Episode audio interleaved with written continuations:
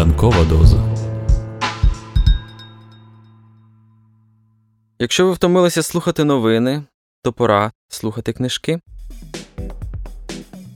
Літературний подкаст «Ранкова доза» – це спільний проєкт Української правди та Українського інституту книги. Щоранку, о восьмій годині, відомі митці, письменники, політики, блогери та спортсмени розкажуть вам свою улюблену літературну історію. Але будьте обачні, ранкова доза краси викликає залежність.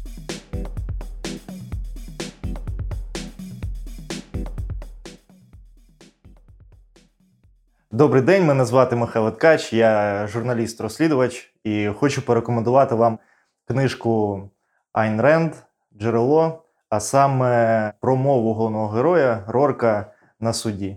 Рекомендую саме цю промову, тому що вона про боротьбу особистості проти системи.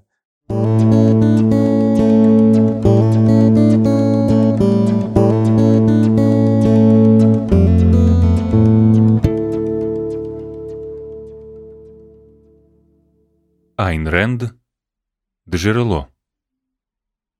Переклала з англійської Олена Замойська. Розділ вісімнадцятий. Гілка дерева зазирала у відчинене вікно. Листя ворушилося проти неба, втілюючи сонце, літо і невичерпні ресурси землі. Домінік вважала цей світ тлом. Вайден думав про руки, що згинали гілку дерева, пояснюючи сенс життя. Листя дотикалося до шпилів нью-йоркських хмарочосів ген за річкою. Хмарочоси височили стовпами сонячного світла, вибілені відстанню та літом. Залу суду заповнив натовп, що прийшов подивитися на суд над Говардом Рорком. Рорк сидів за столом для захисту. Він спокійно слухав. Домінік сіла в третьому ряду серед глядачів. Людям, які дивилися на неї, здавалося, що вони бачать усмішку. Вона не всміхалася. Вона дивилася на листя у вікні. Гейл Вайден сів в одному з останніх рядів. Він прийшов сам, коли зала вже була переповнена. Він не помічав поглядів і спалахів фотокамер. На хвилю затримався в проході, оглядаючи залу, наче б у нього не було жодних причин не робити цього. Він був у сірому літньому костюмі і панамі із загнутими крисами, зсунутій на один бік. Затримав погляд на Домінік не довше, ніж на будь-кому іншому. Сідаючи, він глянув на Рорка. Відколи Вайден війшов, Рорк прикипів до нього очима, та щоразу, коли Рорк на нього дивився, Вайден відвертався. «Мотиви цього злочину, що ми його маємо намір довести», мовив прокурор, звертаючись зі вступним словом до присяжних, «не вкладаються в межі нормальних людських емоцій. Більшості з нас вони здаватимуться жахливими і незграбними». Домінік сиділа поруч із Мелорі, Гелером, Лансінгом, Енрайтом, Майком і Гаєм Франконом, що обурювало його друзів. На протилежному від проходу боці скупчились, утворюючи комету знаменитості. Попереду розташувалася крихітна голова комети в особі Елсворта Тухі. За ним тягнувся через весь натовп шлейф відомих постатей: Лойс Кук, Гордон Прескот, Гас Веб, Ланселот Клоук, Айк, Жуль Фауглер, Саллі Брент, Гомер Слоттерн, Мічел Лейтон. Мов динаміт, вибух якого змів із лиця землі будинок, його мотиви підірвали розуміння про людяність у душі цієї людини. Ми маємо справу, шановні присяжні, з найпорочнішою вибухівкою на землі – егоїзмом. На стільцях, підвіконнях, у проходах, протискаючись до стін, людська маса зливалася у монолітну субстанцію, з якої поставали самі лише бліді овали облич. Обличчя, окремі, самотні, не схожі одне на одне. За кожним із них стояли роки життя, прожитого чи розполовиненого, зусилля, спроби й надії, чесні чи безчесні, але спроби. Це наклало на всіх спільний відбиток. На губи зі зловтішною посмішкою, на губи покірно розтулені, на губи стиснуті з непевною гідністю, на всі відбиток страждання.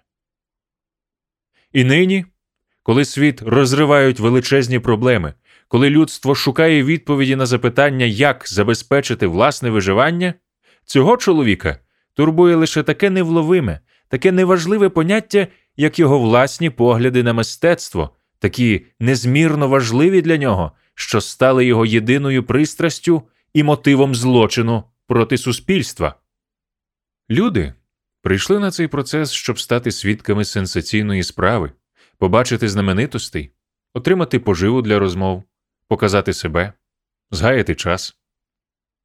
Потім вони повернуться до своєї остогидлої роботи, нелюбих родин, фальшивих друзів, до своїх віталень, вечірніх суконь, коктейлів і фільмів, до прихованих страждань, похованих надій, нездійснених бажань, відкладених на потім прагнень, покинутих на стежці, що вони так і не ступили на неї, до днів зусиль не думати, не говорити, забувати, поступатися і відмовлятися. Але кожен пізнав якусь незабутню мить. Ранок, коли нічого не сталося, уривок раптово почутої мелодії, обличчя незнайомця в автобусі, мить, коли кожен із них відчував, що можна жити інакше. І кожен пригадував інші миті, безсонної ночі, дощового пообіддя у церкві, на пустельній вулиці під час заходу сонця, коли дивувався, чому в цьому світі стільки страждань і потворності. Вони намагалися знайти відповідь, але й далі жили так, ніби ця відповідь їм не потрібна. Але кожен пам'ятав ту мить самотньої й голої щирості, коли відчував у цій відповіді потребу. Безжальний, зарозумілий егоїст, який за будь-яку ціну хотів постановити на своєму... На лаві присяжних сиділо дванадцятеро осіб. Вони слухали, їхні обличчя були уважні та байдужі. Люди перешіптувалися про те, що ці присяжні здаються суворими. Там були двоє працівників промислових концернів, двоє інженерів, математик, водій вантажівки, каменяр, електрик, садівник і троє робітників фабрик. Знадобилося чимало часу, щоб затвердити цей склад. Рорк відкинув багато торговців. Він обрав цих дванадцятьох. Прокурор погодився, подумавши, що саме так і буває, коли за свій захист береться не фахівець. Адвокат обрав би людей із лагідною вдачею, які, ймовірніше, відгукнулися б на заклик про милосердя. Рорк обрав найнеоблаганніші обличчя. Якби ж це був особняк плутократа, але це був багатоквартирний будинок, вельми шановне журі, багатоквартирний будинок. Суддя сидів на своєму підвищенні, випроставшись. У нього було сиве волосся і шкарубке обличчя армійського офіцера. Людина, яку вчили служити суспільству, будівельник, який став руйнівником.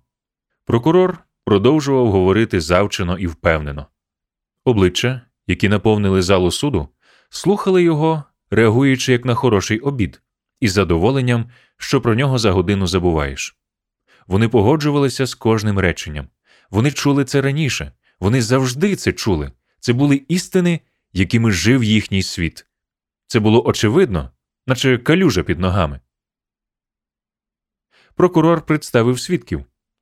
Полісмен, який заарештував Рорка, сів на місце свідка і розповів, як виявив обвинуваченого поруч із вибуховим пристроєм. Нічний сторож повідав, як його відіслали з місця події. Його свідчення було коротке.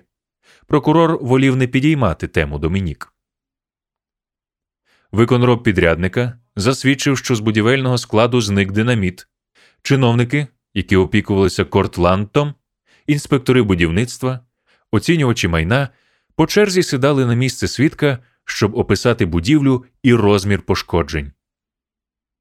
Так закінчився перший день судового засідання. Наступного дня першим свідком викликали Пітера Кітінга. Він сів на стілець, важко нахилившись уперед, і слухняно зазирав у очі прокурору, час від часу блукаючи поглядом по натовпу, журі присяжних, Рорку. Йому було байдуже, куди дивитися. «Містер Кітінг, чи можете ви підтвердити під присягою, що це саме ви зробили проект, знаний як житловий квартал Кортланд?» «Ні, я не робив цього проекту». То хто його спроектував? Говард Рорк. На чиє прохання? На моє. Чому ви звернулися до нього? Бо я не міг спроектувати його сам. У голосі не було щирості, бо він лунав не як голос, що намагається зробити зізнання такого штибу.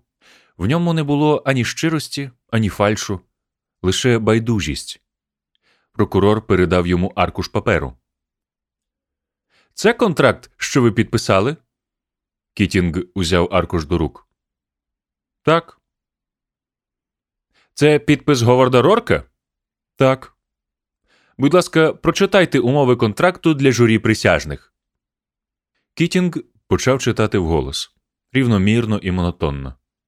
Ніхто в залі суду не допетрав, що це зізнання мало викликати сенсацію.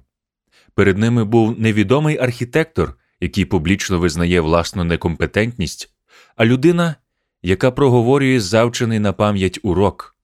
Здавалося, якщо його перебити, він не зможе пригадати наступного речення, і йому доведеться почати спочатку. Він відповів на багато питань. Як доказ, прокурор надав оригінальні креслення Рорка, що Кітінг їх зберіг, копії, які Кітінг із них зробив, фотографії Кортланту в процесі будівництва. Чому ви так рішуче виступали проти структурних удосконалень, запропонованих містером Пресектом і містером Веббом? Я боявся Говарда Рорка. Знаючи його характер, чого ви очікували від нього? Будь-чого. Що саме ви маєте на увазі? Я не знаю. Я боявся. Я звик боятися. Запитання тривали. Випадок був незвичайним, але глядачі занудьгували. Кітінг не мав вигляду безпосереднього учасника подій. Здавалося, що решта свідків були більш причетні до справи. Коли Кітінг покинув місце свідка, у присутніх залишилося дивне відчуття, що після його виступу нічого не змінилося, наче б його й не було. «Обвинувачення більше немає запитань, ваша честь», – сказав окружний прокурор. Суддя поглянув на Рорка.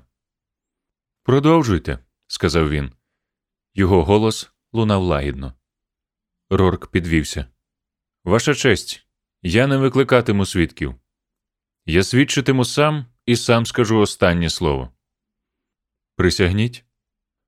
Рорк присягнув говорити правду і став на сходинці підвищення для свідків. Усі дивилися на нього. Здавалося, в нього не було жодних шансів. Вони могли відкинути безіменне почуття образи і непевності, що він викликав у більшості людей. Уперше, вони могли побачити його таким, як він був, людиною, цілком позбавленою страху.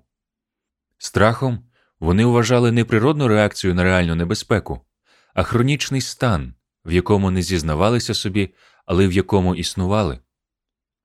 Вони пам'ятали страждання тих хвилин, коли на самоті пригадували хороші слова, які могли б сказати, але яких потрібної миті забракло, і ненавиділи тих, хто вкрав їхню мужність. Страждали від усвідомлення, якими сильними і талановитими здавалися собі у власних думках, малюючи подумки осяйну картинку, що ніколи не стала реальністю. Мрії? Самообман? Або ж убита реальність, ненароджена, погублена руйнівною емоцією без назви, страхом, злигоднями, залежністю, ненавистю. Рорк стояв перед ними так, як стоїть кожна людина із чистим сумлінням. Але він стояв перед ворожою юрбою. І раптом вони зрозуміли, що ненавидіти його неможливо. Завдяки раптовому спалаху вони зрозуміли спосіб його мислення. Кожен із них запитав у себе, чи потрібне мені схвалення інших? Чи важливо це? Чи залежу я від цього схвалення? І на мить кожен із них став вільним. Вільним настільки, щоб поставитися доброзичливо до всіх людей у залі. Тривало це лише мить. Мить тиші, перш ніж Рорк почав говорити. Тисячі років тому перша людина навчилася видобувати вогонь. Імовірно, її спалили на багатті, що вона навчила його розпалювати своїх братів. Її вважали відьмаком, який має справу з демонами, що так жахають людство. Але потім люди навчилися використовувати вогонь, щоб підтримувати тепло, готувати їжу, освітлювати свої печери. Ця людина піднесла їм дар, що вони його не збагнули відразу, і розсіяла пітьму на землі. Кілька століть по тому інша людина винайшла колесо. Імовірно, її колесували, бо вона навчила своїх братів майструвати. Її вважали правопорушником, який вторгнувся в заборонену зону. Але пізніше один чоловік навчився подорожувати за обрій.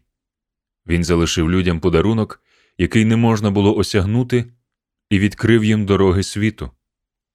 Ці люди, нескорені першопроходці, стоять на початку кожної легенди про історію людства. Прометея прикували до скелі, і грифи його пошматували, бо він украв у богів вогонь.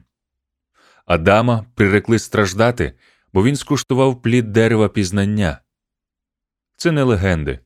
Це знання у глибині людської пам'яті про те, що слава людства починається з однієї людини, яка врешті-решт розраховується за свою мужність. Протягом століть народжувалися люди, які торували нові шляхи, озброєні лише власним баченням. Їхні цілі відрізнялися, але вони мали дещо спільне. Робили перший крок, ставали на новий шлях, мали власне незапозичене бачення та у відповідь отримували лише ненависть. Великі творці-мислителі, художники, науковці, винахідники самотньо протистояли своїм сучасникам. Кожну видатну нову думку спершу заперечували, кожен великий винахід засуджували. Перший двигун проголосили дурістю, аероплан вважали неможливим, парові верстати вважали порочними, анестезією гріховною. Та люди, які мали власні погляди, не зупинялися. Вони боролися, страждали і розплачувалися. Але перемогли. Кожен творець чинив так не через бажання служити своїм братам, братам, які відкидали запропонований їм дар, оскільки цей дар нищив пасивну рутину їхнього існування. Єдиним стимулом для творця була істина, його власна істина і його праця для її досягнення. Симфонія, книга, механізм, філософія, аероплан чи будівля – ось що було його метою і його життям. Не ті, хто чули, читали, використовували, вірили, літали або успадковували його творіння, а саме творіння, не його споживачі. Творіння, а не зиск, що від нього матимуть інші. Творіння, що надавало форми істині творця. Ця істина була для нього найважливішою. Його бачення, сила, відвага, народжені його духом, але дух людини – це її свідомість, її суть. Думати, відчувати, судити, діяти – це функції его. Творці не безкорисливі.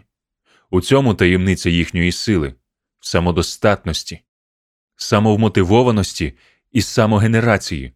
Головний рушій насамперед – це джерело енергії та життєвої сили. Творець нічому і нікому не служив. Він жив для себе. І лише живучи для себе, він спромігся створити те, що стало славою людства. Така вже природа досягнень. Людина не може вижити лише завдяки своєму розуму. Вона виходить у світ неозброєною. Її єдиною зброєю є мозок. Тварини здобувають їжу за допомогою сили.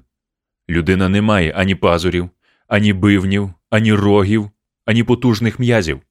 Вона повинна або виростити свою їжу, або вполювати її.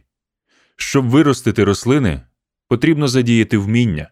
Щоб полювати, потрібна зброя. А щоб виготовити зброю, теж слід задіяти розум.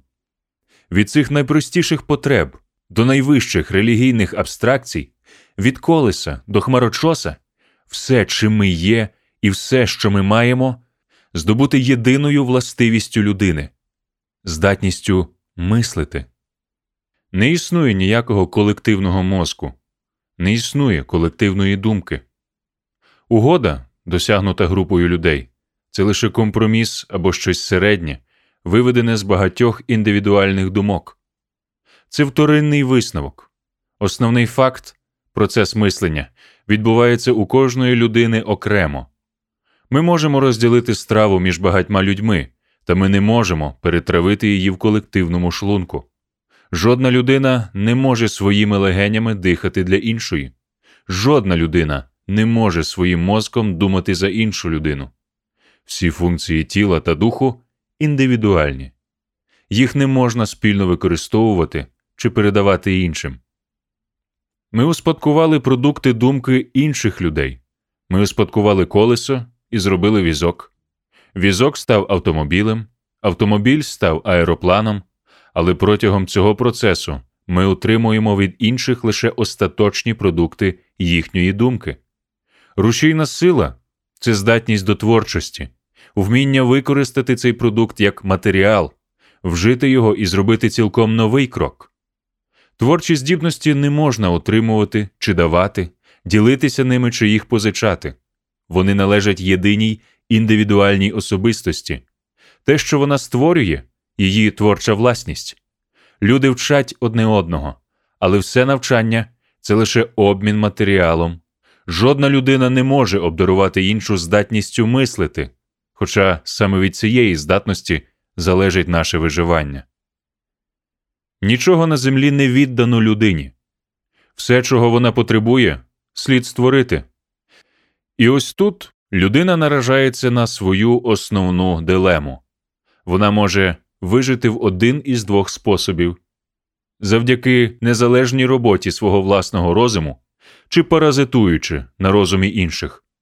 Творець створює, паразит позичає. Творець самостійно протистоїть природі, паразит ховається за посередниками. Творець прагне підкорити природу. Паразит прагне підкорити людей. Творець живе заради власної справи. Йому не потрібні інші люди. Його головна ціль – у ньому самому. Паразит живе вторинним життям. Йому потрібні інші. Інші стають головним сенсом його існування. Головна потреба творця – це незалежність. Вдумливий розум не може діяти із примусу. Його не можна приборкати, віддати в жертву чи підпорядкувати будь-яким обмеженням.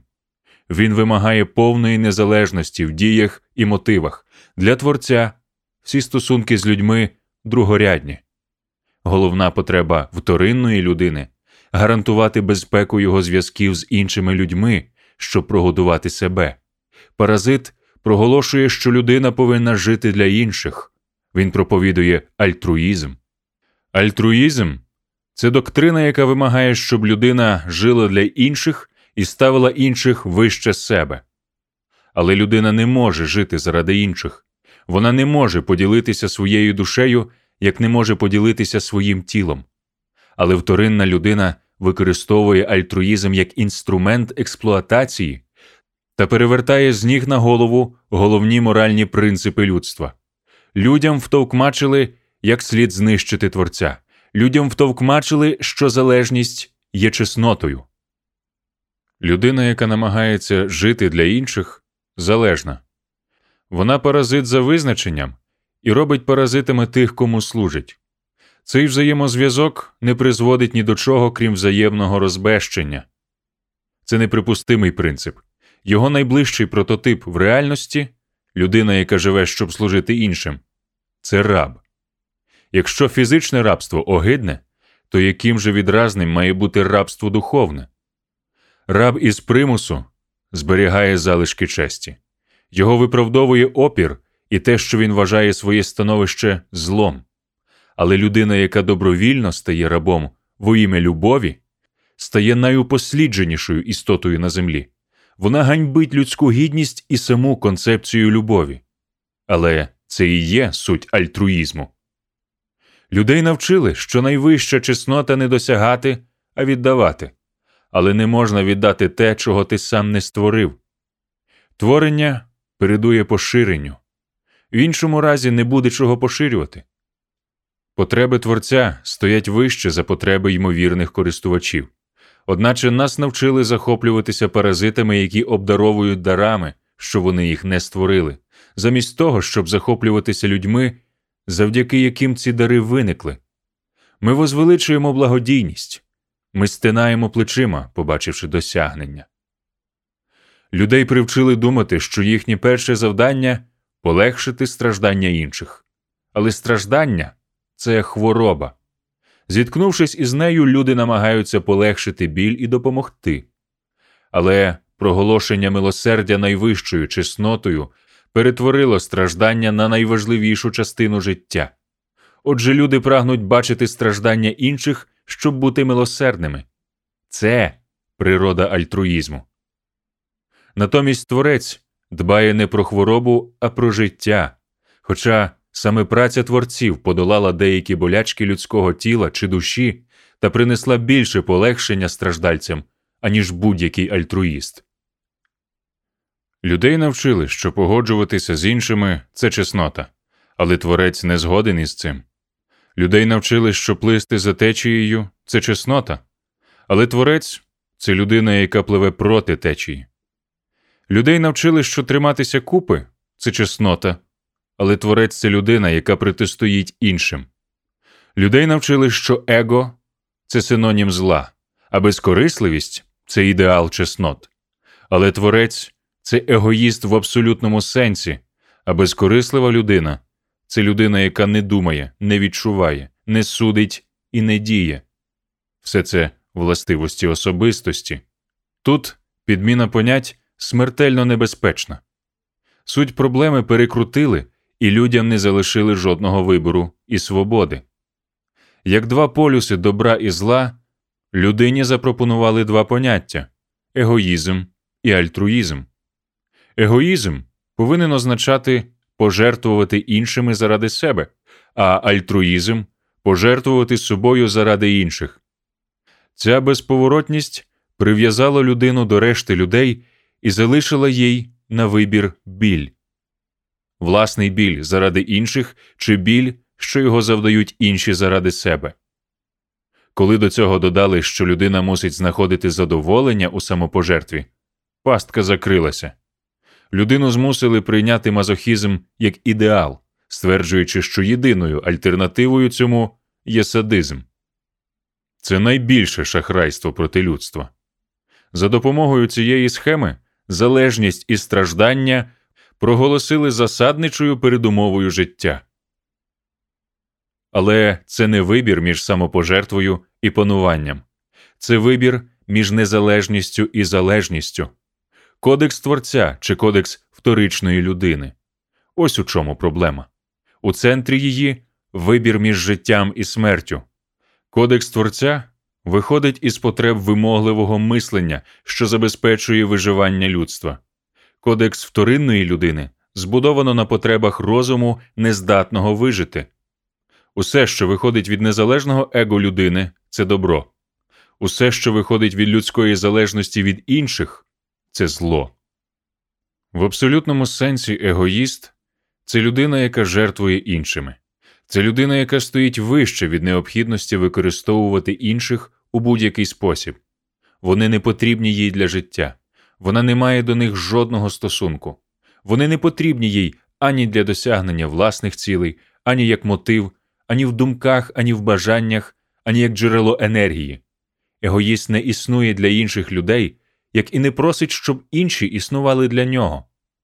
Це єдина можлива форма братерства – і взаємної поваги між людьми.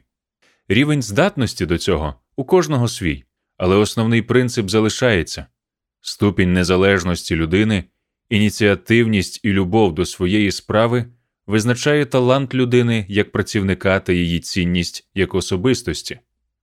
Незалежність – це єдина міра людської гідності та цінності.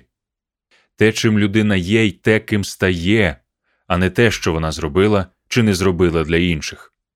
Не існує заміни людської гідності, не існує іншого мірила особистої гідності, крім незалежності. У всіх чесних взаєминах немає місця для жертовності. Архітекторові потрібні клієнти, але він не може підпорядкувати свою роботу їхнім бажанням.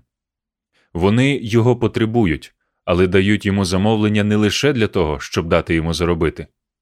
Люди із власної волі обмінюються своєю роботою заради взаємного зиску, коли їхні особисті інтереси збігаються і вони зацікавлені в цьому обміні. Якщо вони його не бажають, то не змушені співпрацювати одне з одним, а шукають далі. Це єдина можлива форма взаємин між рівними. Інше – це стосунки раба і господаря, або жертви і ката.